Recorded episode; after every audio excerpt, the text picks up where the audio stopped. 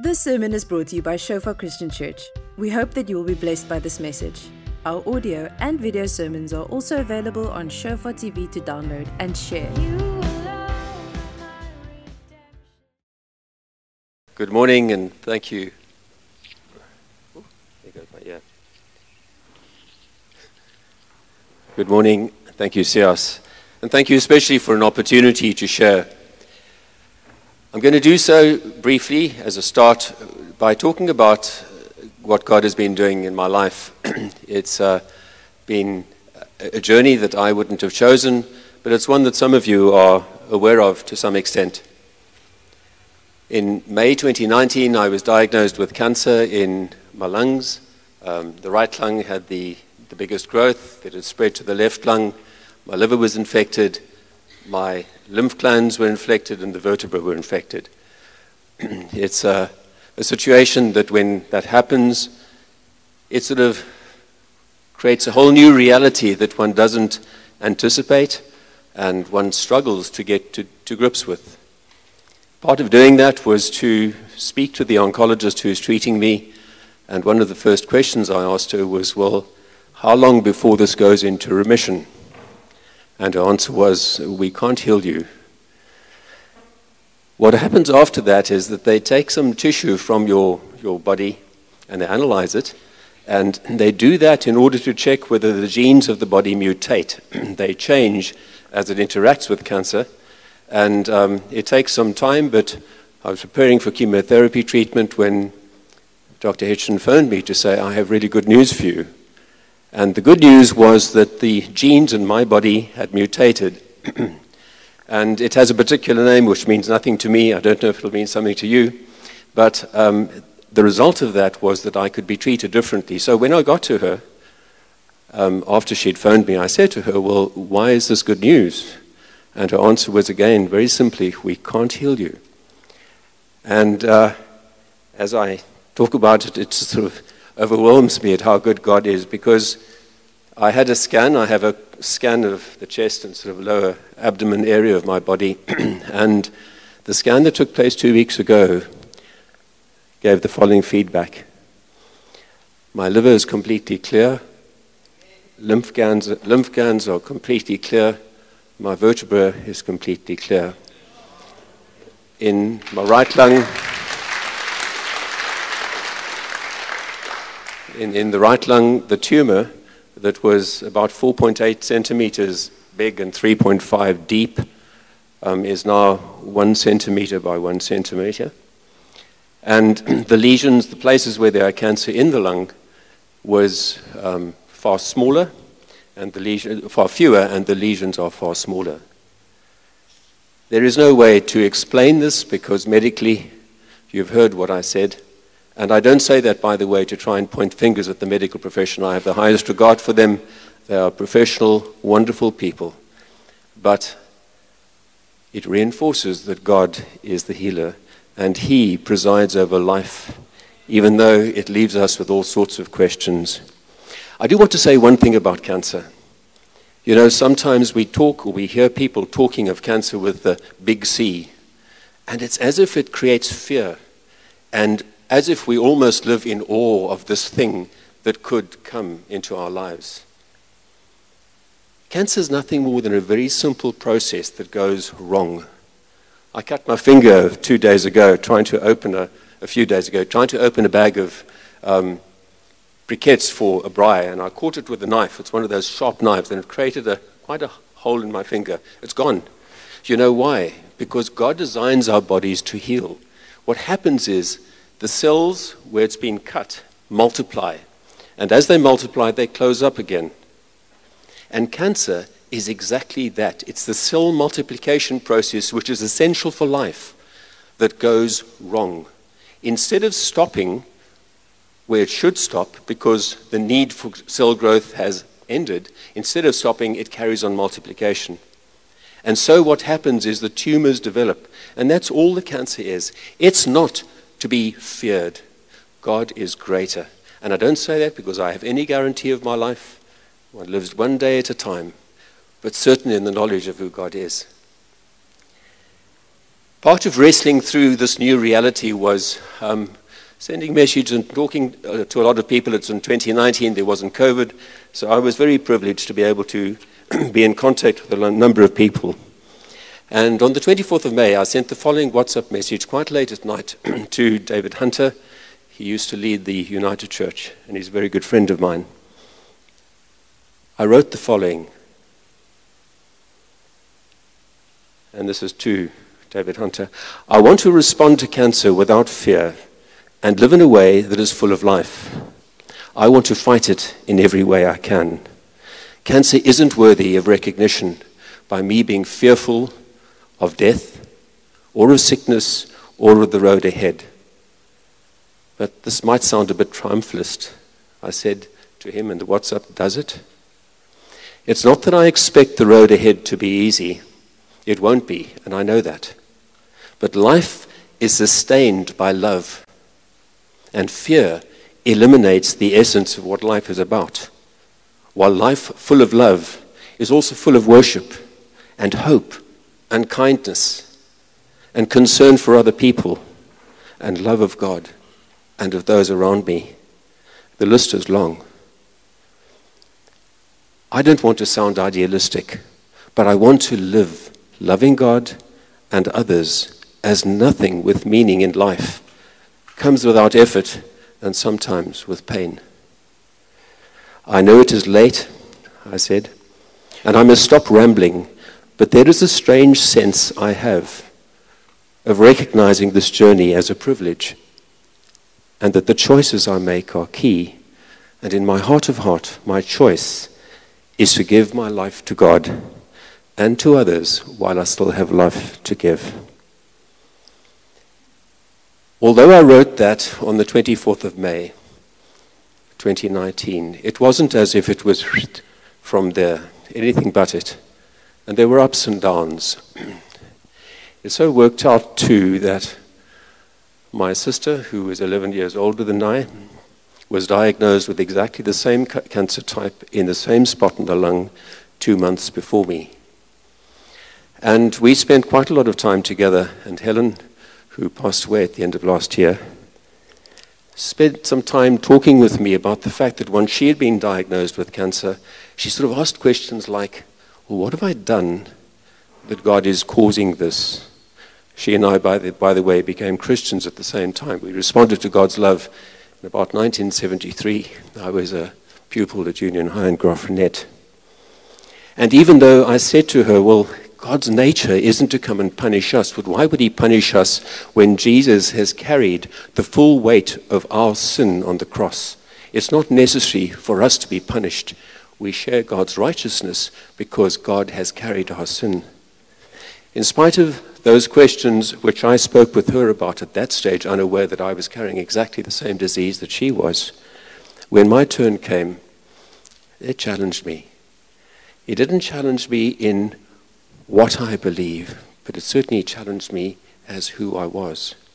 And so, what I want to do this morning is to go through faith, because at the heart of what pleases God, we read of all the benefits and all the, the trials and the challenges of living as a Christian, the only way of, in a sense, tapping into God's heart is through faith.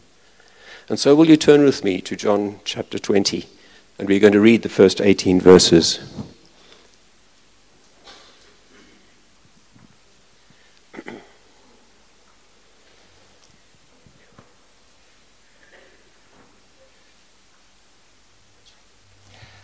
Now, on the first day of the week, Mary Magdalene went to the tomb early while it was still dark and saw that the stone had been rolled, taken away from the tomb.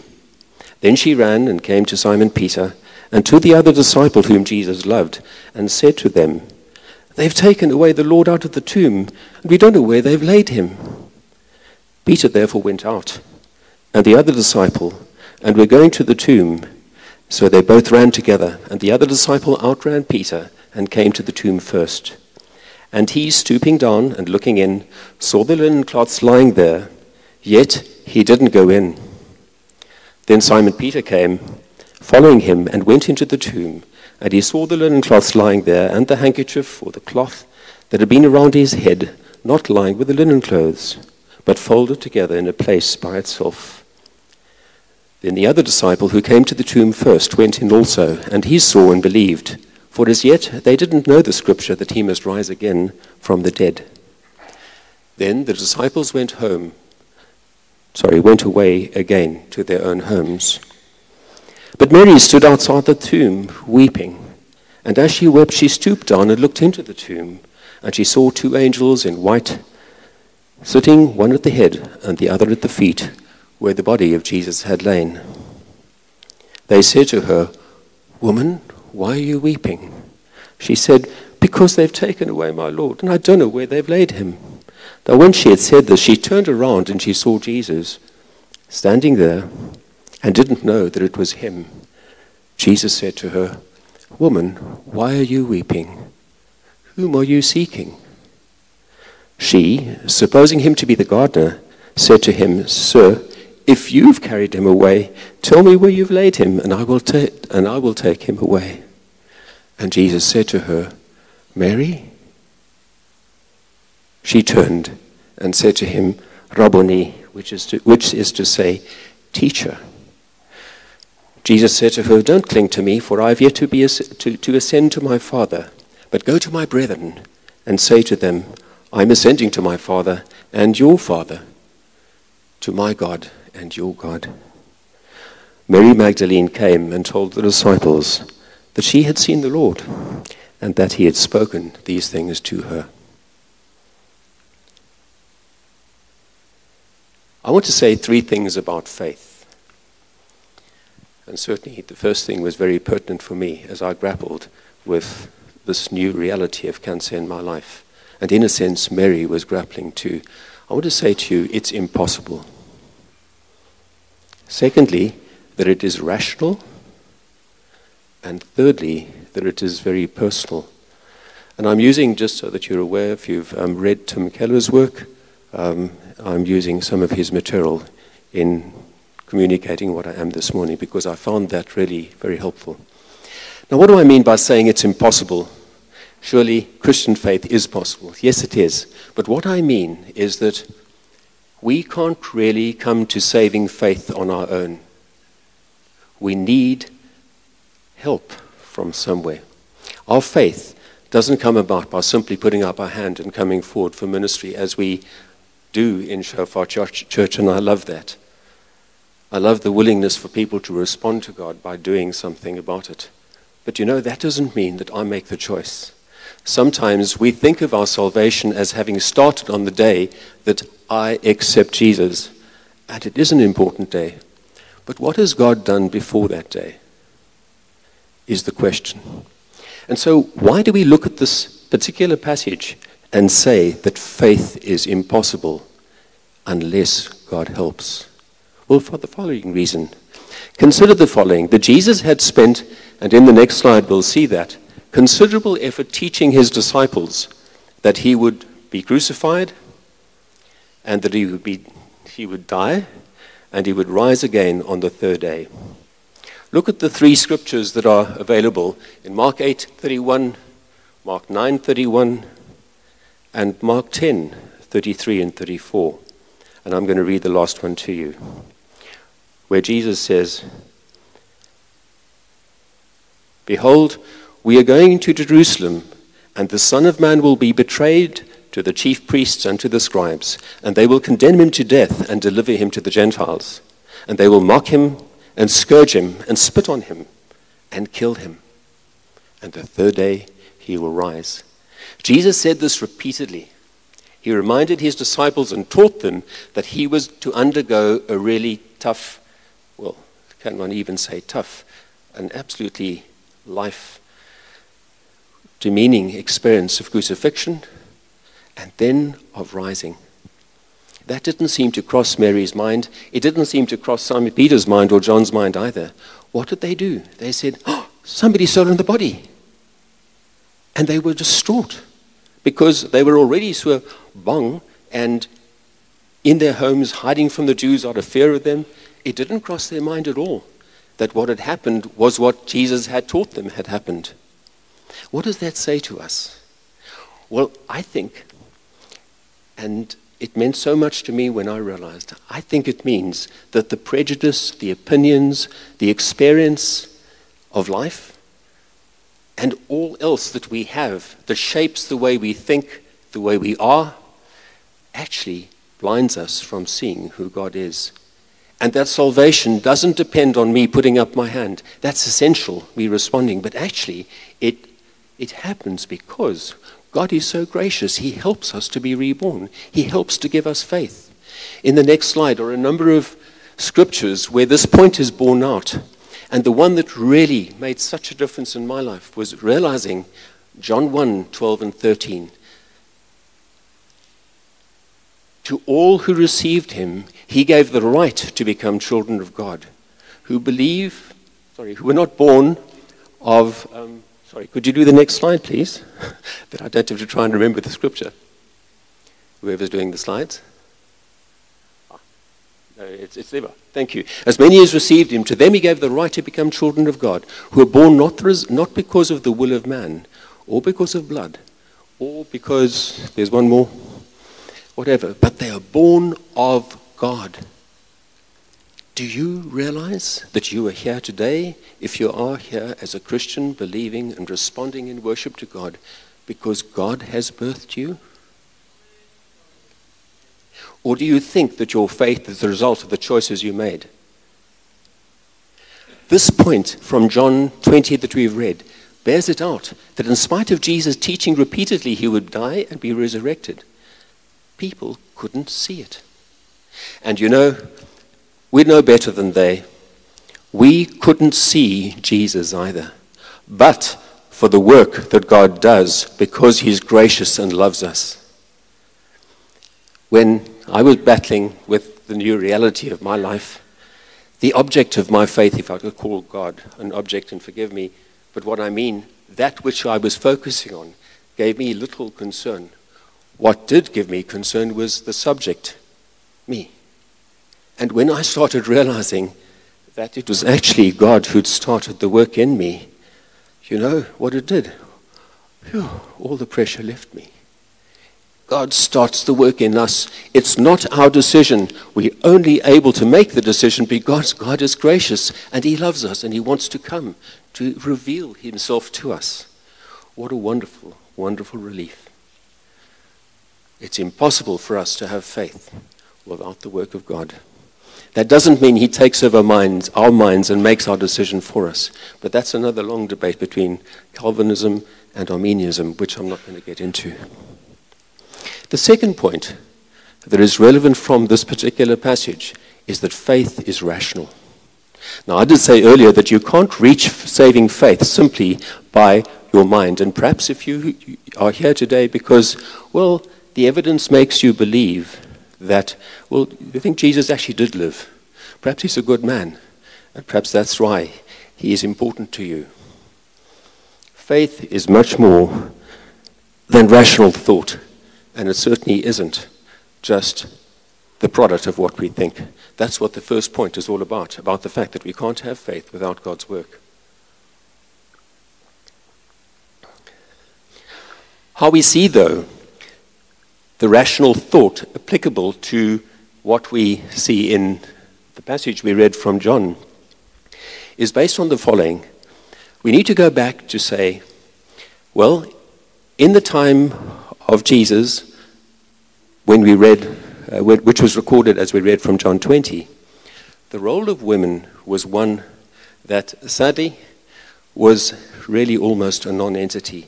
But I don't know if you were, but that women's testimony was not admissible in court. It was not deemed to be reliable, and witnesses could not be women. Now, it is interesting that if this particular account out of John that we read, if it were fake, if it were not true, surely John would not have made a woman to be the first witness. Why would you do that? If you're trying to convince people to, to believe your story that Jesus rose from the dead, you wouldn't put a woman in as the first witness because everybody would disbelieve you. Because women had no right. Their voice was not able to be heard. But you know, not only did John do that, Matthew, Mark and Luke did as well. All of them recorded that Mary Magdalene was the first person to see that the tomb was empty. It wasn't just John. And you know what? There is only one reason for that, and that is that it's true. They wouldn't have said a woman was the first witness if they wanted people to believe a Skinner story. They wouldn't have done it. You see, people today in our society believe all sorts of things. They choose all sorts of things that they choose to believe. They get passionate about all sorts of things. Christianity says your passion is fine, etc., etc., but believe in Jesus not because it's passionate or good or whatever. Believe because it is true. You know, there is so much evidence that convinces me, and really, I'm sure, could, would convince any reasonable person that Jesus lived, that he died, and that he rose again. I don't know if you've done any reading in apologetics, because remember, what we are talking about is Christianity is rational. It's not less than our mind's ability to think. And there is so much, so much evidence that Jesus rose from the dead. Consider the matter of, well, what happened to the body? If the Jewish authorities, as they were, were gunning for the people saying that Jesus rose from the dead, all they had to do, had they stolen the body, was to produce it. And if it was the people of Jesus, his friends, who stole the body, why would they, as a group of hundreds, all say the same thing. You cannot lie as a group together. Eventually, somebody breaks rank. That's why there's state witnesses in our court cases. Somebody breaks rank. But if it's the truth, then it is possible that 400, 600, more thousands of people all say the same thing. In this town, we have the blessing of university with people who are wonderful scholars, it amazes me that the overwhelming evidence of the life, the death, and the resurrection of Jesus, wherein he triumphed over sin and said to cancer and to death, that that evidence does not convince more people. Christianity is rational. It is all a lot more than just rational, but it doesn't mean you kiss your brains goodbye when you become a Christian. The third thing I want to say from this passage from John, which I think is probably the deepest one and the one really that speaks most to us, is that it's personal. And I want us just to read the last seven or eight verses in the next slide. Next one, please. Nog here. There we go. Mary but Mary, this is after Simon Peter and John had come to see the empty tomb, and they went back to their own homes. But Mary stood outside the tomb weeping, and as she wept, she stooped down and looked into the tomb and saw two angels in white sitting, one at the head and the other at the feet, where the body of Jesus had lain. They said to her, Woman, why are you weeping? She said to them, Because they've taken away my Lord, and I don't know where they've laid him. At that stage, Jesus had gone missing. She was looking for a dead Jesus. Now, when she had said this, she turned and saw Jesus standing there and didn't know that it was him. Jesus said to her, Woman, why are you weeping? Whom are you seeking? And she repeats her story. And she says, Sir, if you've carried him away, tell me where you've laid him, and I will, I will take him away. She's still looking for the body of Jesus. She hasn't been able to see it. And we wouldn't either be able to see Jesus but for the love of God that reveals him to us. And then he says, Mary. We needn't go further than that. You know, in his words, Mary, you can almost touch the compassion and the sense of understanding. Die liefde is amper the understanding that says, I don't condemn you for not seeing it, but here I am, right in front of you. She was looking for a Jesus who was far, far less significant than the one who stood in front of her. And you know, I don't know who you, in your minds, think of when you think of Jesus. But Paul writes in 3:20, Ephesians 3:20, he says, "Now unto him who is able to do far more than you can ask or think, our ability to speak and to think is limited when we compare it to the glory of who God is. We truly serve an amazing God." But you know, by saying Mary with so much compassion, it's not just that Jesus personally spoke to Mary, he also actually says something to us. He could have arranged for a man to be there. He could have arranged it for to be Simon Peter, somebody with anseen and gemeenskap. But he chose Mary. And okay, he didn't choose it, but that's the way he worked out. And I don't know how God organizes things like that. But the point is, it was somebody who wasn't a pillar of the community, she seems to have been a prostitute. It wasn't a big leader, it was a follower. And so, you know what that does for us? It means you don't have to come with some other pedigree, with a track record, with a sense of, "Phew, I've made it. Or perhaps in this town, my qualification is quite good. Perhaps I have a good position. Perhaps my financial position is really not too bad. You don't have to worry about those things because they're irrelevant to God. He's interested in your heart. And it means that by Mary coming to be the first Christian, and she was, she had an encounter with Jesus. She encountered the risen Lord in a way that, gosh, it must have been actually to see Jesus and realize that it was him who had got up from the dead.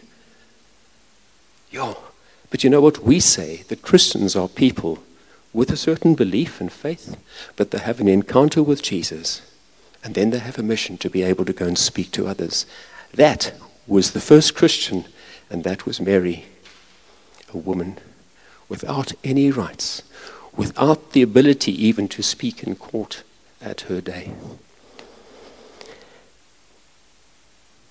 If you believe that Jesus was a good teacher, and you pray occasionally, thinking that he might answer your questions, your, your requests, you actually haven't made your life available to him because when we submit our lives to God, we hand them over. We give our rights away to God. And that's one of the reasons too, by the way, by the way, why it's not so easy for people just to come to faith without God's help. Because if we were to come to faith and willingly give away our rights, well, that's not so easy to do. And so, in summary, I thank God that my salvation, even if it did start 47 years ago, is actually not something that I have to watch over as much as He does. He started it. I am safe in the care of my Father, and so are you. God will not abandon you. Don't fear of losing, don't fear losing your salvation. Why? Because God started it in you. Do you think He's just going to drop you? I can't speak on His behalf, but the way Jesus acted and the way I read the Bible suggests to me that He doesn't go around giving cancer to people, punishing people when His Son has borne the weight of our sin. And so I want to remind you and leave you with the fact that your salvation started because God loved you. Don't doubt what He's doing. Secondly, go and discover the evidence. It's wonderful. I have a book in the car that I thought I might bring. It's an old classic. It was published in 1930. It says, Who Moved the Stone? It's a good title to put to a book, except the guy who wrote it, who was a lawyer, intended to write a different book. He was an Anglican, but when they said the creed, which was basically the statement of faith, when it said, and the third day he rose from the dead, he shut his mouth. He refused to say it. Because as a lawyer, he was convinced Jesus couldn't have risen from the dead. And so he set out to write a book to prove that Jesus couldn't have risen from the dead. And he wrote a new one because simply by looking at the Word of God, the Bible, he became absolutely convinced that Jesus must have risen from the dead, if the basis of your faith isn't the certainty that Jesus has done so much more than you can even ask or think, go and study the Word. Let it influence you. Let it change your life because it does. And lastly, I don't know if you sit quietly before God, but He's told me repeatedly to do that. And you know, He talks to us. This might sound a bit soppy. If it does, forgive me. But in the whole process of working through what it meant to be told that I'd be dying of cancer, you sort of almost want to know well, am I okay? And God put in my mind words to the effect of, Do you know how much I love you? It's overwhelming even just to talk about it. Has He said to you whether He loves you? He is a father. One of the most wonderful roles I have is to be a father and a granddad. And you know how easy it is to say to my children, I love you. How much more would God want to do that with you? The personal nature of salvation means that we shouldn't go out here without having at least given ourselves the opportunity to respond to a God who wants to so deeply and so wonderfully assure us of his love. Thank you for listening. Remember that our sermon audio and videos are also available on Shofar TV. Go to www.shofaronline.tv to download and share.